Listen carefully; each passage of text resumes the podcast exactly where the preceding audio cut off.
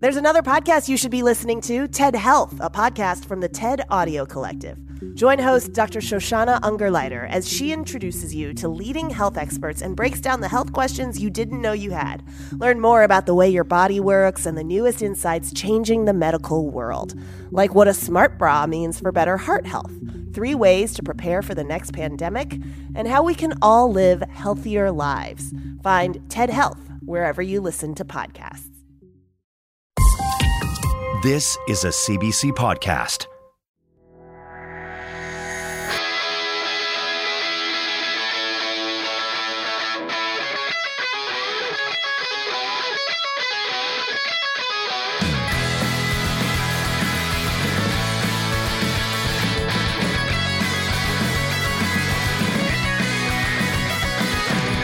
Uh, well, this is going to be really fun. We're sitting down with Bruce Ross, uh, a a Nova Scotian at heart, but uh, living all the way over in, in uh, Ontario. Uh, Bruce, you were you were born and raised in Nova Scotia.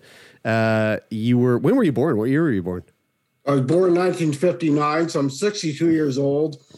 And I, uh, yes, I was born and raised. I was actually born in Kentville, but I moved to Dartmouth when I was six, lived there ever since until 1987. And then I moved to Ontario to Chatham, about three hours west of Toronto, where I've lived over lived until 19, uh, sorry, 2019. Retired, and I, mo- I lived uh, with my wife Cheryl about two hours north of Toronto near Collingwood. Ah, yeah, Fire. beautiful Collingwood. Very Yeah. very nice up That's, there. uh, that's Lots really of snow, but yeah, really, uh, really close to where I, I got my puppy dog. Uh, yeah, that's summer. right. That's right. Yeah, just outside of Barrie. oh yeah, Um, okay, gotcha. Yeah. So my my dog is from Ontario. It's kind of Okay, like he, gotcha. he like switched spots with you. Yeah, yeah. totally. so the, the the reason I'm so excited about this is that um, you know we, over the six years of doing the show, we've we've spoken to a lot of people over the years that have dealt with uh, mental health issues, Sure. um, and you know we've covered depression time and time and time again on the podcast, but. It is very rare for us to get an opportunity to talk about uh, something like depression with uh, someone of a, a, a, and please don't take this the wrong way, Bruce, but someone of an older generation. You're a little bit older than we are, um, and and so um, I think it's you know one of the things that I, I really kind of want to like dive into at some point in this conversation is just the the sort of like generational differences of how we view and talk about mental health uh, issues. And as someone who is, um, you know, uh, from from a time that was far before we were brought into this world, um, you've dealt with depression for for quite a long time. I, I, I take it. It's been a been a long journey, guys. It's uh, been incredible. It's been over 45 years. That's my entire adult life. That's longer than you guys have been on on the planet. Uh, when I say 45 years, that sounds as preposterous as Wilt Chamberlain claiming in his book to have slept with 20 20,000 women. But my case, is absolutely true. It's, it's been the case. And, and you're right on, Jeremy. But what- I grew up in a time when mental health wasn't discussed at all. It was really an unknown. I th- we're talking about 1975. That's how far back it is. Grade 10 at Dartmouth High. That's when it started, although it wasn't diagnosed until 20 years. So I dealt with it on my own Whoa. for 20 years. But back then, the only thing you knew about mental health was through the movie Jack Nicholson movie One Flew Over the Cuckoo's Nest, Mm. and which was very abstract and, and very exaggerated case of a, of a, of inmate so um, patients in, in a mental health institution, and I knew I wasn't one of them, so to speak. So I dealt with depression from on my own and anxiety too. I should point out for over 20 years before my wife finally came to me and proposed that it was depression that I was dealing with, and then it set me on the journey to finding a solution to the illness after that point. And it's only in the last what five or ten years that mental health issues have come out, and the the public has been somewhat informed and educated, and and uh, aware of what mental illness is all about. In many ways, it parallels what the, the lesbian gay community has gone through in the last number of years, becoming o- more open and more, I guess, received is is a way of putting it. But you're right; it's been a journey. Bruce, when you when you say um, because like you uh, you immediately you said you've been dealing with it for the last forty five years and and point back to this moment in grade ten when you can remember at you know 17 years old that you first started to experience depression. I want to get into that conversation that you had with your wife 20 years later and, and Yeah. how you got to this diagnosis, but to look back and sort of compare and contrast the experience of getting diagnosed, but also knowing so clearly that this like started at age 17. Um, what was that experience like at 17 that, that, that looking back now, you can tell was depression starting in, to enter your life? Yeah, good question, uh, Brian. The it, it it wasn't really a defining moment. It was just an evolution of, of grade ten uh, of really kind of realizing that I felt displaced, and I just felt bummed out, and I felt like I didn't belong anymore in society. Frankly, I just didn't feel like a part of the gang, a part of the group, so to speak. I just felt like I was being left behind. Um, I wasn't motivated. I just felt like I, I wasn't part of the, the team anymore. And it just kind of escalated from there. And then it was, unfortunately, there were events that reinforced my belief system that that was occurring. And, and I, didn't define it as depression because we didn't know what depression was. Mm-hmm. And I just struggled. I just knew something was askew. But I thought if, if I could find myself and my ship would come in and all be well. And I struggled like that for so, so many years. It's just, it's hard to fathom now when I reflect back, knowing what I know now. But it, it was a, but just uh, the poor concentration. I, I, I, that was another characteristic that I was dealing with. I had trouble in school. Um, I got through, I think, based on my, thanks to my, my pure intelligence but not through studying. I just couldn't concentrate. I felt like a lone loner, like my self esteem was shot, and all of these physical and, and mental symptoms that I didn't really couldn't put a label on, but I just knew that there was something wrong. And unfortunately, I didn't have a very strong emotional relationship with my parents to talk to them about it. So it was just really left to my own devices. I mean, like, do you think that again, just to kind of like touch on the generational hmm. gap here, Yeah. like, do you think that even if you did have that kind of relationship with your parents, that that those types of, I mean, this is all speculation, Yep. but like those types of like, how do you think that would have went over if you did feel comfortable enough to to bring this up with your folks?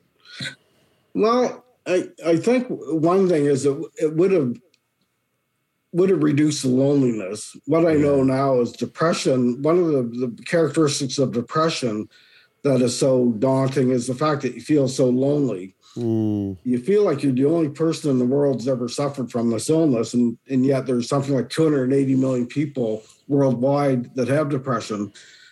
So I think that would have reduced that loneliness, which would have eased the pain. Would they would they have reduced the the the illness? Probably not, but it would have provided some relief in Yeah. that. Uh, just having somebody to talk to instead of trying to deal with it on my own. Yeah. Was it something that, um, like, speaking of talking about it, was it something that you would like ever brought up with friends? Do you ever remember like saying to your friends, like, "Ah, I don't, you know, I'm feeling kind of down, or I, I don't feel so great, or I, I can't really concentrate, or talking about any of these symptoms, or was this something like purely that you bottled up and just kept inside? purely bottled up. I, I can't recall a, a time that I ever spoke of of feeling displaced or lack of interest or all of these characteristics of depression because I didn't know that's what it was. Yeah. But the only thing I, I really felt was later on in the university was Smitty, who's in the book, of course. He, I opened up to him at that time. I still didn't know it was depression, but I opened up to him about how I always felt tired, and and and we kidded about how I need my beauty sleep all the time, and that's one of the characteristics of depression too. You just feel fatigued all of the time. But that was about the extent of it. Um, it it's only been the last five or ten years that I've opened up at all to anybody about depression, and now I'm quite open about it. it it's the stigma has been reduced significantly, and and plus I'm at the age I don't really care as much anymore about what people think because I'm retired. I'm now you know married. I'm I have a family and so forth. So I, I I'm not climbing the corporate ladder. I'm not concerned about discrimination or, or prejudice. Um, and you know the social or peer pressure in my age group is a little bit less than it was in my 20s you know, where you you had to put on a show and uh, quite often and that's no longer there so you know i feel much more at ease about myself. Um, you, you, mentioned a book um, the book in question there is breaking free of depression's grip. Uh, it's a book that uh, you had written bruce and, and was published uh, early this year in january right. 2022 um, uh, we'd love to talk a, a, little bit more about the book but uh, before we do i guess one of the things i'm kind of curious about is that I mean, geez, you know, like the thought of someone living with depression for as long as you have, Bruce. Mm. Um, I know that it's it's probably safe to say there's been a lot of people that have had depression um, back then, and and unfortunately didn't didn't live as long as you did because of uh, because the illness just sort of caught up with them, and, right. and it got to a point where it was just too much. Um, I'm curious about like, you know, the, the, the, the sort of, the sort of chronological evolution of your depression. Like, I, I take it that it's sort of, that there were, there are, uh, you know, ups and downs, uh, throughout your life. Um, but do you recall like, especially in the, these early years when when you really you don't have much vocabulary to put to it it's really hard to conceptualize like what the fuck's actually going on in your in your your body and your mind um, what were some of the like moments in your life that really stick out today looking back that seem to be like the really really dark like hardest moments that you've had to to kind of come to grips with? That's a, a tough question jeremy because they they're all and not to sound like a over dramatic but they were all pretty tough times getting up in the morning and, and facing the world frankly. Um, there were some events perhaps that stood out a little bit more than others um, I didn't date hardly at all back then. I didn't have a lot of self confidence. So being rejected by potential dates certainly just reinforced the state I was in, in my mind. Um, I, I, had issues with alcohol back then, not through alcoholism, but through binge drinking through university and those type years. Through, and there were a number of events that kind of reinforced that not in very good shape here, Bruce, because um, what what transpired when I did drink. It was an escape from what I was dealing with. I mean, one event was I, I after a night of heavy drinking, at night on town kind of thing, that I came home about two o'clock in the morning and took a wrong turn on my street and walked in and to my neighbor's house and not only took off my shoes, but but went to the fridge and rummaged through their refrigerator looking for something to eat. I thought it was my own house. The irony of the whole thing was the neighbor happened to be the last name was the same as mine, which is Ross, right? But no relation. You're still in a Ross house. I mean, that's right, exactly. Just wrong Ross household, that type of thing. Uh, you know, it was kind of a funny episode. Uh, don't witness it. So yeah. I was I was waiting to see where that was going to go because I was like starting I was starting to laugh, but I was like, okay, this, could go like, this could go this south could real go quick. yeah, yeah. it was actually a really funny story. I wish Taylor was here because uh, a friend of ours once, when Taylor wasn't drinking, accidentally gave him the wrong address. Oh, no! In the middle of the day, and he walked into somebody's house and was going through their fridge and stuff. And anyway, it's a wild story. We'll have to get him to tell it but yeah, that that is yeah. uh, that I mean, scary. there were certainly a couple of very dark moments around the same time through drinking that that that reinforced what position I was in, and that was I, I was well, call spade a spade. I was charged with DUI under, and rightfully so on two different occasions within the, the space of a couple of years. And mm. it wasn't that I was out joyriding; it was it was uh, trying to escape the pain. And um, that that just reinforced the how the the the, the position I was in. Yeah. Pretty dark times for sure. What, like in those, in those, I got through it when I reflect back. Yeah, and so that's one of the things that I'm kind of curious about. Like in in reflecting on that, and knowing that there were some like really dark times, and again, again, knowing that in retrospect, you were going through a period of of time societally where the discussion of, of depression and mental health was not something that was being had at all.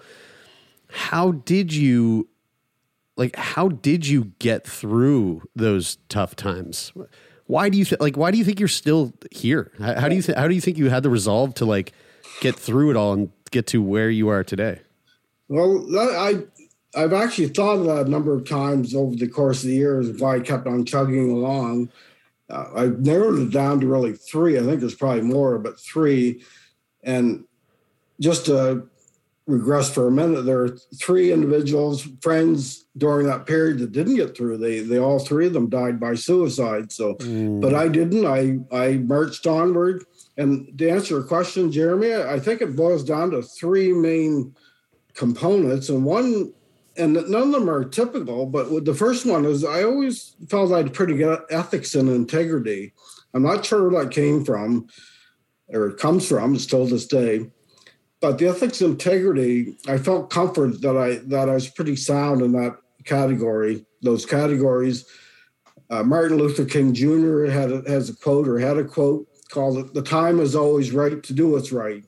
And I always felt I adhered to that. And there was some comfort in that, in much the same way as people gravitate to religion and cling to religion when times get tough. I kind of cling to the ethics and integrity as a source of comfort that kept me marching on. Mm-hmm. The second one is is friends were instrumental at that point in time and even this day, but not friends in the traditional sense. It wasn't like I was a social butterfly or Mr. Popularity. But what it was was um, I have pretty solid friends, core friends that I still have this day. And when I looked at them, they were good people, pretty sound, and and and so forth. And I, I kind of used an association logic in the sense that if they thought I was okay, then using association, I must be okay, if that makes sense. Mm, yeah. So there's some comfort in that. And the third one, most recently, well, last 25 years, anyways, my marriage to my wife, Cheryl, and my daughter, Hannah. It's not because they pitied me or coddled me or, you know, made me out to be a victim. It's because they were kind of rocks, have been rocks of Gibraltar's and were, have been people in my life who have, um, I want to aspire to kind of live up to. So those are really the three things that got me through and if you notice, none of them deal with love and that type of thing. I unfortunately I didn't deal. I didn't grow up in a very loving family relationship with my parents and, and my two brothers. It was I use the word emotionally indifferent uh, mm-hmm. as, as, a family relationship. So love isn't what got me through. It, it's these three kind of practical or tangible um, criteria. Yeah, mm. but I mean you know, I, I, would to push back a little bit on that, yeah. and, and not not to say that I I, sure. I think what you said was bullshit, but like you, love I think does play a role there a, a little bit. I mean, you you know, you're, you're, you're talking about your your support network, you know, the your family, your yeah. your your your your your child, your your wife, yeah. like that. There's a lot of love there, right? Like that. I mean, I, I mean, I, am assuming I don't know you, Bruce, but yeah, you, seem sure. like a, you seem like a pretty loving guy. So I, am going to say that there's, there's there's definitely some love in that, right? Well, I, I'll, I'll counter pushback because yes, yes, uh, let's Cheryl do this. read my book. read my book. She was kind of put off a little bit by the fact when I decided to marry her, when asked her to marry me, there was no there's no uh, description of love and all that type of stuff when I, I decided to, to marry, uh, ask her to marry me based on uh, practicalities that I couldn't do any better, that, you know, I was getting older. It really wasn't love didn't enter the picture. You know, unfortunately, that's. No, but that's romanticism. Who fucking needs romance? Romance is dead. There's love in there somewhere. There's a kernel of it. I can, I can tell. um, tell us, tell us. Sorry, sorry, Brad. Go, go. Well, well, I was going to say, speaking of your wife and and uh, coming back to this this uh, moment, you know, 20 years after you started um, dealing with depression in your life, and uh, your wife approached you to mm. talk to you about what you mm. were experiencing. What was that conversation like? Well, it was interesting. I was in a particularly somber day, and she, I think it was in the kitchen. She said, she flat out right told me, she said, Bruce, I think you suffer from depression. Mm. And surprisingly, I wasn't defensive or in denial, I actually accepted it that that could be the root of the problem. And I, in many ways, I felt like a, a, a prisoner who, who's been on the run for so long. and there's and he's finally trapped, uh, captured, and there's some relief that it's finally over. I felt that in when she said that it could be depression, there was some relief on my part that it finally explained the 20 years of pain. Mm. And I thought, great, kind of like alcoholic is anonymous, you know, you accept it and you move on. That's the first step for recovery. I thought I would accept as depression and then get better from there on in. Unfortunately, it wasn't to be. It was quite a journey from there on after, but but that's why I felt uh, when she told me that. When she told you that, and and you you know, and it and it and it clicked. It sort of made sense. What were the first steps that you took, if any, to to sort of explore this a little more and and maybe perhaps seek help? Well, I I immediately, all but immediately called my family doctor, made a appointment with him, and went in to see him. And of course, he he was totally overwhelmed by the number of patients that he had, and as you know, pretty typical in our healthcare system. So I explained to him how I felt. He indeed confirmed that it was a that I had depression. He didn't elaborate. And he'd almost check him, um, see him checking his watch because he knew he had patients waiting in, the, in his waiting room, trying to get me out of there. He did prescribe a prescription of Prozac. This was in 1995, I believe, when I was 1st mm-hmm. diagnosed. And that was Prozac was kind of the wonder drug, so to speak, at the time. I thought my problems were over, and it just went on from there. It, Prozac didn't help, by the way, mm. and and it just went on from there to escalated to more further in depth treatments and much more of a journey, which the book delves into. Mm-hmm. So uh, when I mean, I imagine that that's a pretty challenging experience to go into your doctor, feel like you know, feel like you you get this sort of diagnosis that gives you some hope that you can find a, a, a fix for it, and then you start taking Prozac and it doesn't work.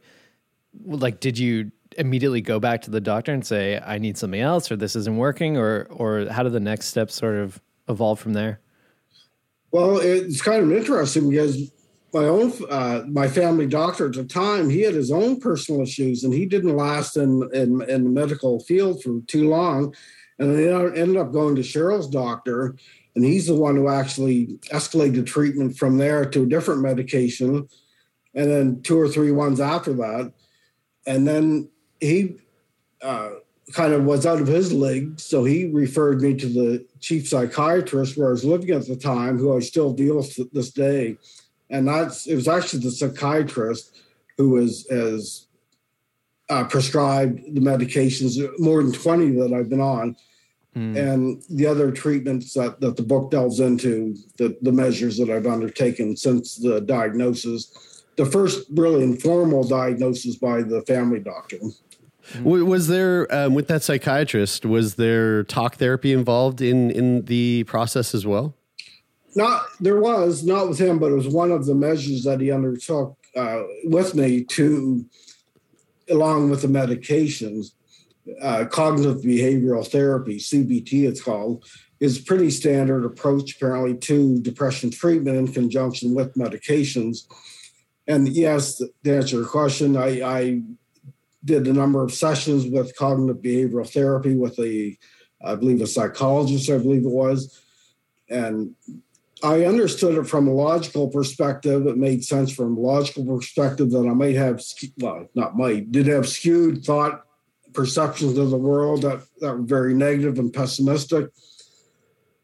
And he tried to change those to open up to have me see a new perspective mm. on the world. And I understand it logically, but it didn't uh, didn't embrace me emotionally. Unfortunately, it kind of reminded me of uh, abstract analogy is it's fine to read a a, a, a, a book on how to play better golf.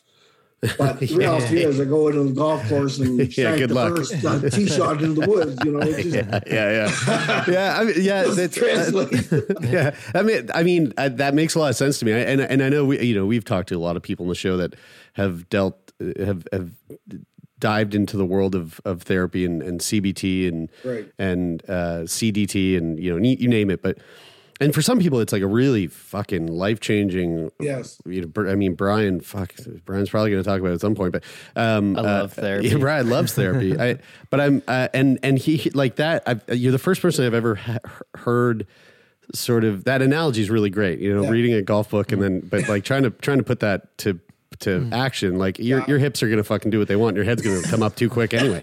so there's like, a, but there's a and to that point though there's like there's i was talking to a friend who's in school to be a therapist right now and and she was saying there's like this there's sort of two steps there's this intellectual knowing Yes. and then there's this emotional knowing Yes, so like yeah. it's like the emotional knowing comes from like digesting the intellectual yeah, knowing Yeah.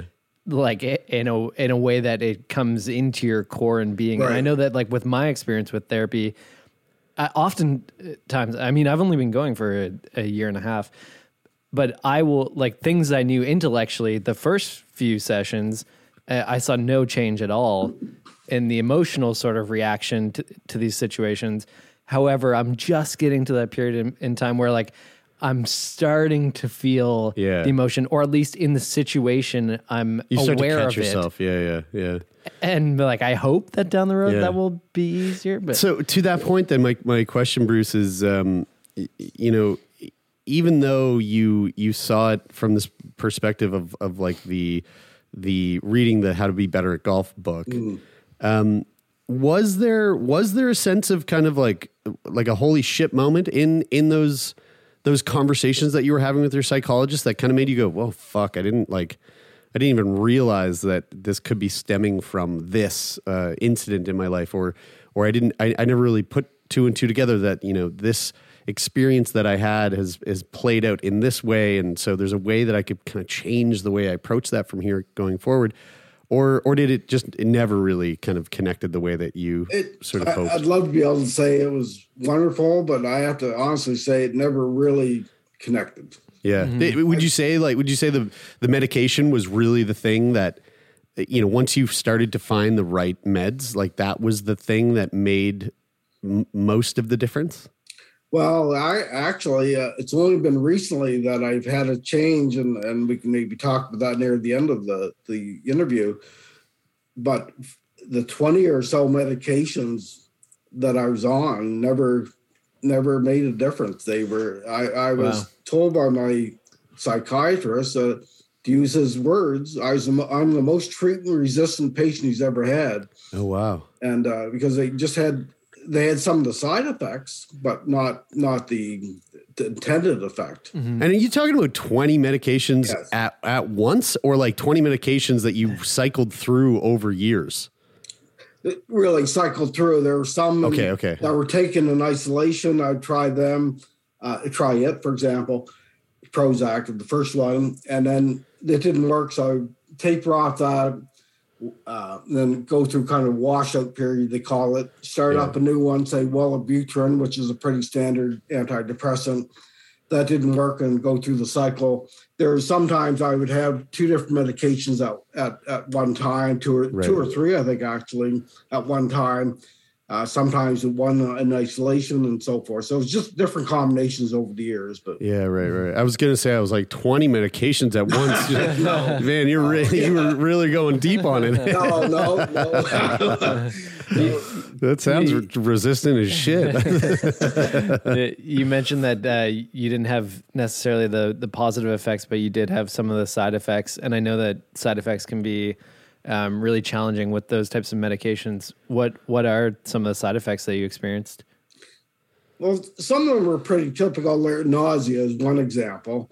Um, on, on a lighter hearted moment, it was in my book to start with, but my publisher took it out. She thought some people would be offended by it.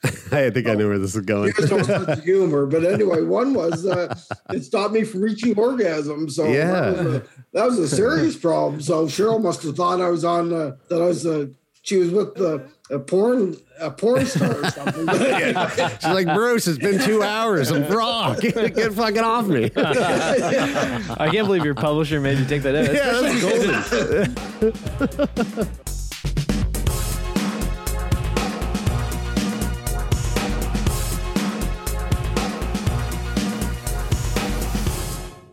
Are vegans actually unhealthy? Does cannabis ruin your sleep? And why are so many men taking testosterone supplements? I'm Mitch. And I'm Greg. And we're the creators of the popular YouTube channel ASAP Science. Every week on our podcast Side Note by ASAP Science, we explain the science behind a controversial subject with recent research, up to date studies, and ridiculous stories so you are entertained while, bam, simultaneously learning. We're here to make science make sense. Download Side Note by ASAP Science wherever you get your podcasts. Tell us about the book, Bruce. Um, again, it's breaking free of depression's grip. Um, a powerful success story. What, what, where did the impetus come from to decide to write a book about your your experience with uh, depression? Well, the impetus originated, originated over ten or twelve years ago. It was actually a self help measure. It was a therapeutic method. Hmm uh, that I undertook as because I'd read that if you have ruminating and depressive and you know worrying thoughts and all these type of mental health issues and you're worrying around your brain, if you put them on paper, it alleviates some of the the symptoms. So that's what I tried, and I did find it therapeutic. I like to write. I find I communicate better in writing than I do verbally. But then it escalated from there, particularly in the last couple years with the onset of, of COVID and, and the escalation in, in mental health issues in the, in the press and, and, and, and so forth, that there could be a market to share share the journey with others. So that's how it started. Uh, that's how it came to be. Um, but the book kind of somewhat what we've described already. It chronicles my uh, my journey really of 45 years of dealing with depression and i should say anxiety too. Anxiety has been a big component. Anxiety is a bit of a twin sister of depression. It's mm. somewhat similar but a little bit different. Mm. but it chronicles those two illnesses. All the professional and self-help measures i've undertaken to combat the illness and also what i've learned what i didn't learn um, how i opened up about the illness in the last number of years. Um, some interpersonal issues that I, you know, that have risen over the years as a result of the disease, and so forth. But in the end, it, it shares a journey, but it, and it is a message of hope. I, I, I like to think I've accomplished quite a few goals as a result of, of trying to feel better about myself. Um, mm. I'm well educated in my post secondary education since moving to Ontario, I, I, obtained my accounting designation, my financial planning designation, and my MBA just a couple years ago when I was 55 years old. Mm-hmm. I've traveled all 10 provinces and 50 of the United States. Um, wow. I've, uh, I'm a lecturer at Fanshawe College in London. I, uh, after age 35 or 38, I trained for and completed five marathons Wow. wow. As a self help measure, because I read that exercise helps to reduce the depressive effects. And when that wasn't enough, I took up triathloning. And when I was almost 42 years old, I completed three triathlons, pretty high level triathlons in one summer, including the half Ironman triathlon. Wow. If you're not familiar with that, that's uh, swimming two kilometers, biking 90, and running a half marathon. It took me six and a half hours, but I finished it. Oh man! But then I realized, you know, this is silly. This is kind of, this is not going to be the panacea to for the depression. So I kind of gave that up. But those some things. So the book is really a message of hope that you you can still have a fulfilling and productive life despite the burden of depression. Yeah. Mm-hmm. that message doesn't kind of bonk you on the head, so to speak. I don't have a big ex, uh, exclamatory um, chapter on that, but that's really the underlying message, which I hope to get out there. Mm. So it's fun. It, it it's interesting that you say that it's a, it's a story of hope because earlier in the the podcast, you know, you you were saying that for the, for the majority of your life, you've you've been this like pessimistic, um, you know, seeing the negative in all things. But this sounds very opposite to that. There's certainly trying times, there's no doubt, but mm. one of the underlying characteristics or symptoms of depression is typically hopelessness. Yeah. And, and I, even though I've analyzed it for a zillion times for many hours, I don't know why, but I've never really had hopelessness, if that makes sense.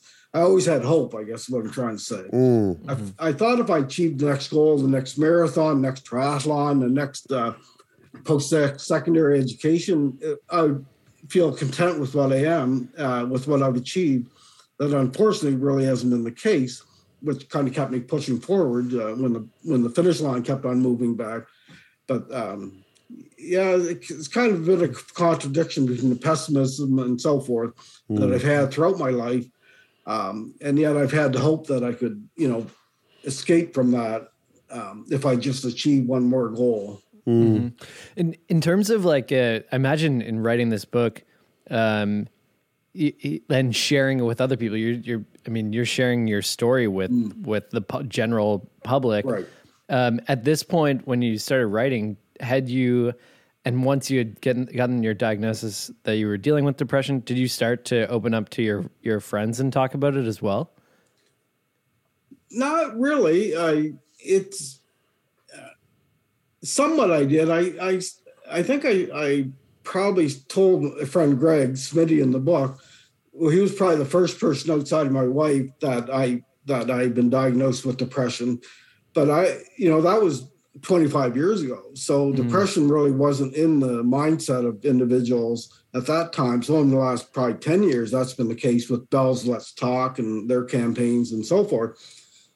So it, it, it was I was very cautionary to say the least that I didn't open up about it for some time. I opened up to my employer because I thought he should be aware of it.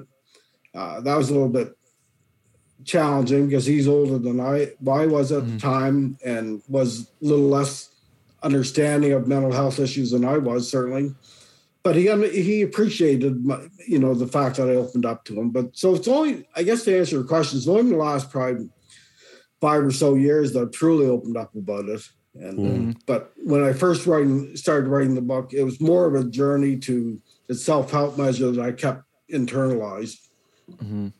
You you've mentioned a couple times now, like these these sort of self help measures that you undertook to right. kind of combat the the struggle that you've been going through. One being the writing, and, and right. you know another being the the um, the just purely psychotic uh, exercise regime that you seem to have taken on for a couple of years there in your 30s. Um, wh- are there other self help measures that you you sought out that that were helpful for you? I I uh, I'm trying to think here. I mean, I wrote, I, I not wrote. I I read a number of self help books, especially at the start. Um, I didn't leave it to the professionals, so to speak, the medical uh, profession to solve my woes. I took it upon myself. So, in addition to the self help measures that I explained a minute ago, I, I read a number of self help books at the start, but they were similar to the golf analogy that I mentioned earlier. Yeah. They and they seem to be somewhat simplistic as to solving a depression riddle. You know, the, uh, you know, there'd be a book called Seven Cure or um, seven steps to curing depression, and one of them would be to call a friend or something, and or another one would be take a twenty minute walk around the block. And I'm thinking, you know, that's all you got to do. Fuck. Yeah, that's all you got to do. Then you know, you don't have. I'll, I'll, I'll, call someone on a 20 minute walk, yeah, and then I'm, and then I'm set. Yeah. So, um, yeah. So, those, but the self help measures that I chronicled earlier were were really the, the the major, the significant ones for sure. Mm. Mm. Was it disappointing, like like finishing a half marathon and going, "Fuck, I don't feel any better"?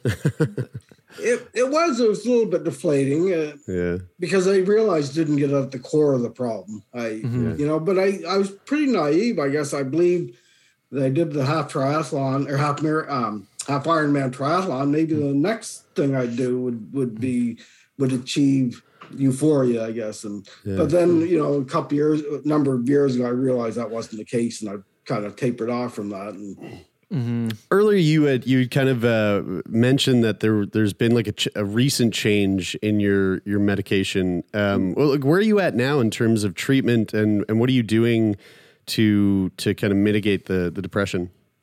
That's a good question, uh, Jeremy, because about a year ago, my psychiatrist switched my drug to Rexulti, which apparently it isn't actually an antidepressant, it's actually an antipsychotic medication, but which the medical um, prof- professionals sometimes use for major depression. And I kind of humored him, so to speak. I said, "Yeah, sure, I'll try." But you know, after twenty or so other ones, I really didn't have much faith. But lo and behold, after about a couple weeks of trying the medication, the Rexulti, it, it did relieve the depression type of symptoms. You know, the stewing, the, the worrying, the the, uh, uh, the ruminating, uh, the overall depressed mood. All of these symptoms that that are symbolic of depression, and uh, they did counter with other challenges. I, you know, the the physical challenges remain, such as the loss of appetite or no appetite, loss, uh, la- uh, lack of uh, uh, energy, you know, the fatigue, uh, the challenges sleeping. Those still remain, and then added to that was uh, were uh, two more challenges, and that is um, nausea, which is a pretty standard side effect of a lot of medication, and as well, I forget what the other oh lightheadedness. So now I have that physical challenge. But it's interesting, and the reason I bring that up is because it's it's an interesting trade-off that I've had to make. It's relieved the mental challenges, but I, I'm I've decided that that's more important than the physical challenges that it's kept or else en- enhanced. Yeah. So I, I made that trade-off that really the my mental health is more important than my physical health. Mm. That's a tough trade-off to make, but I, I because a lot of people wouldn't, you know, accept the nausea and all of these type of things, but I have because that's I just want to be mental health, um, uh, some freedom in that area. Yeah. Ha- Have you ever uh, like has the discussion ever come up with your your healthcare professionals um regarding like alternative treatments like like things like um like ketamine uh ketamine drip treatment or like or like psychedelic um treatments to to to sort of explore if there's a if there's any sort of relief in in those types of Absolutely. I mean, over the years, I've I've tried almost every conceivable and and recognizable treatment option there is for depression. And I was ready for that question, so I prepared a list of some of the options. I've already delved into some of them, the medications, the cognitive behavioral therapy. But I have tried the ketamine. The ketamine has been around for years. It's a drug since the 60s, the hippie drug of choice and apparently it's been abused somewhat in recent years as a drug, um, a date rape drug. But when it's used under proper proper medical supervision, it's pretty effective. Apparently for for depression. In fact, was on the cover of Time magazine a couple years ago as, as one of them as the most um, optimistic view or optimistic breakthrough in, in depression re- um, treatment since Prozac. Yeah, especially for like treatment resistant That's depression. correct. Yeah. Right. So that's why I was a candidate. At that time, when I did it, it was conducted through an IV in your arm at the hospital. It took about an hour to, for the medication to, you know, go through its its um, um, through the veins, so to speak.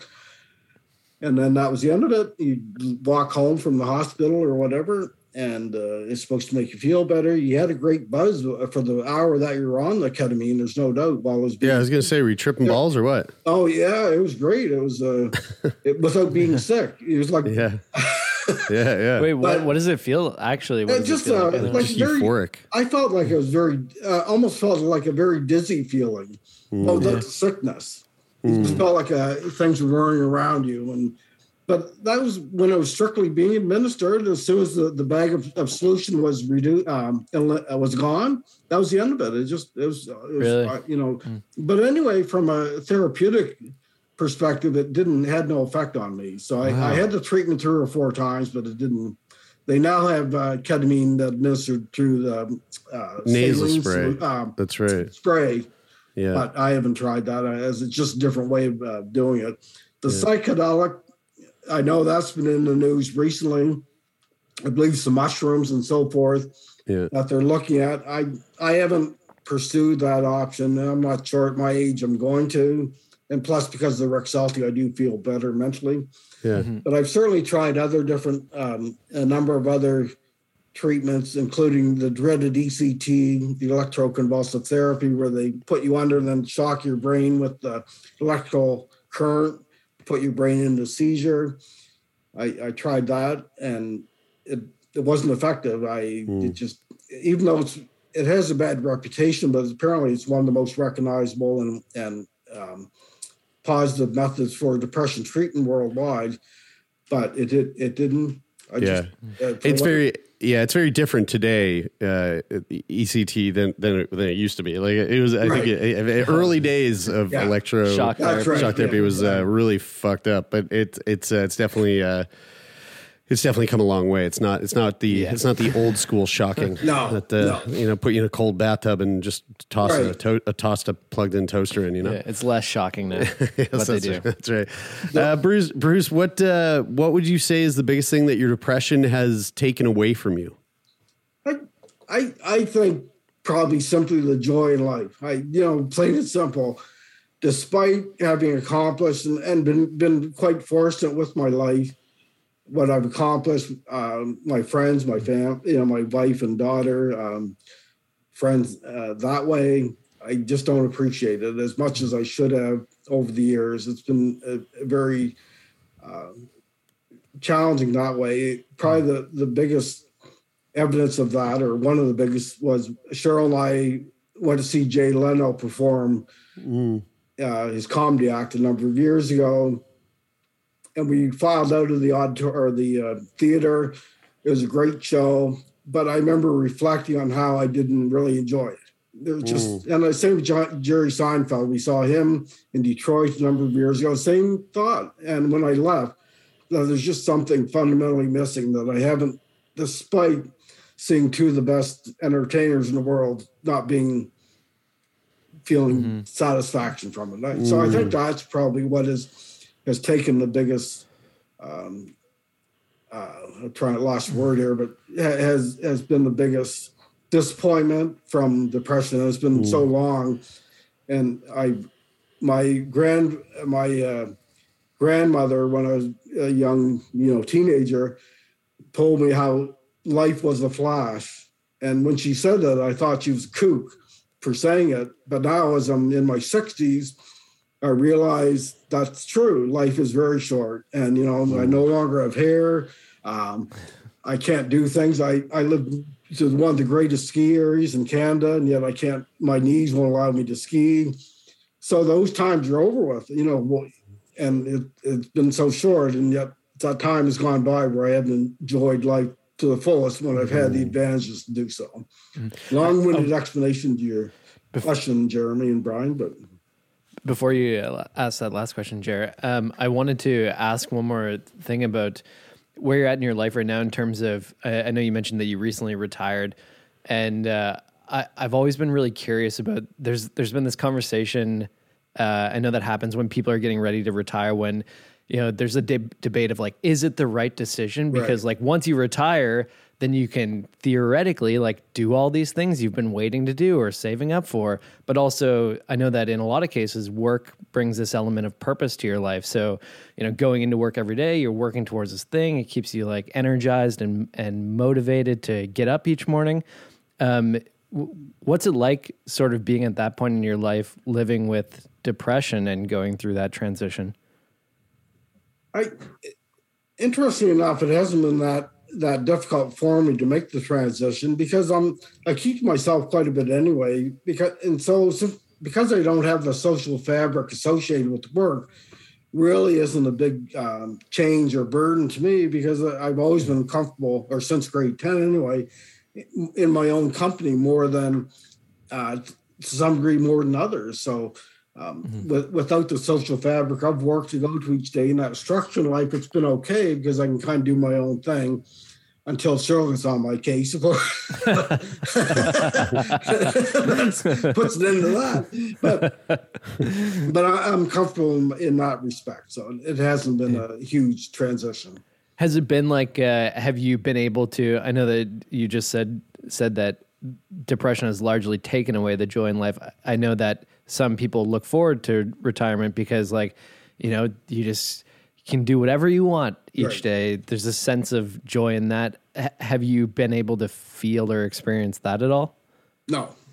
Mm-hmm. The simple answer to your question, Brian, is no. I I manage, mm. but no, it's just, it is what it is. Really, what what it boils down to. Mm-hmm. I wish I could say otherwise. Yeah. Mm. What would you say is the biggest thing that your your struggle with depression has given you? Well, that, that's an interesting question because I think um, it, perseverance. I think this is probably in a one word answer.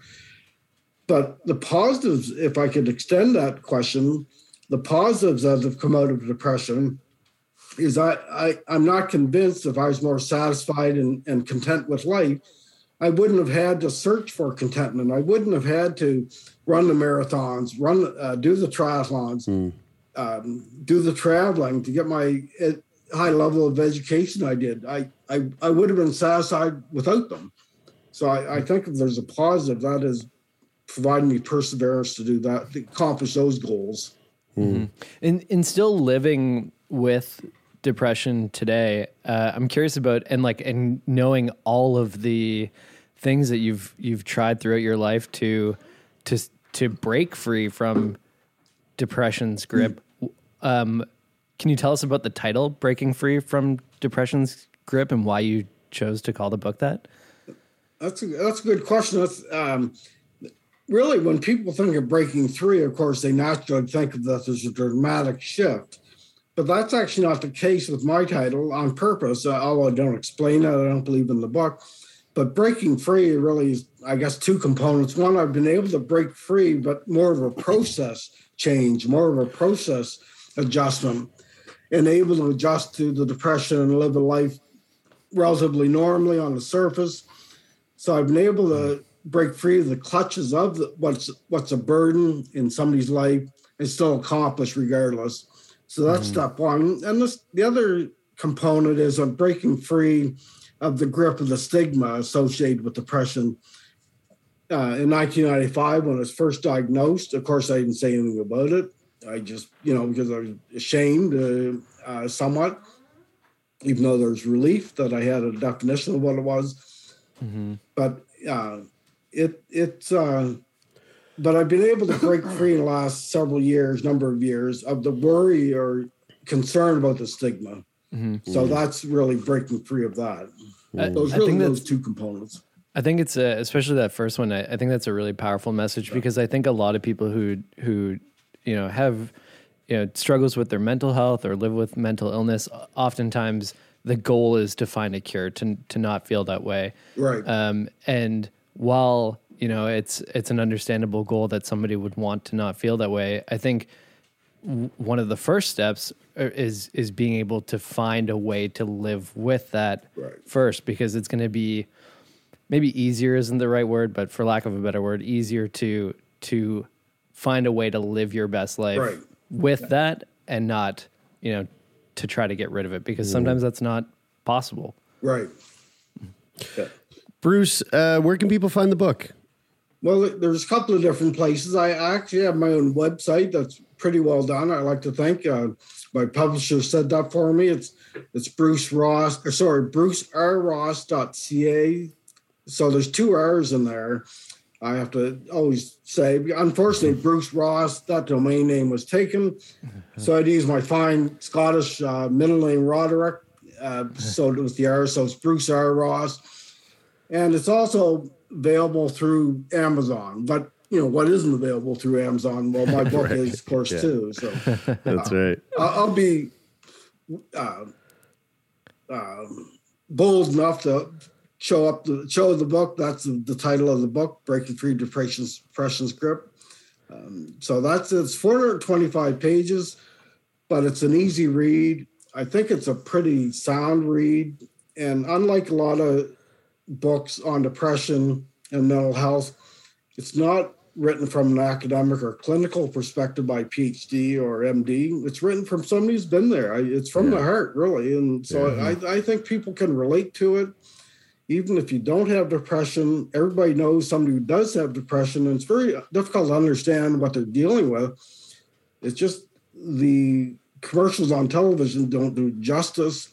And, and but this book, I, I think, really does help to better understand what a really the average Canadian is and American, a North American, um, is, is what it's like to deal with depression, live with depression. Yeah. Well, uh, again, folks, uh, the book is Breaking Free of Depression's Grip. Uh, the link to Bruce's website will be in the show description. Uh, Bruce, thank you so much for taking time out of your schedule to sit down and chat with us. This has been really fun to, to get to know you and to hear your, a little bit of your story. Thank you, Brian and Jeremy. Awesome. It's been- You great, uh, great uh, interviewers. Awesome. Made me feel very comfortable. Thank you very much.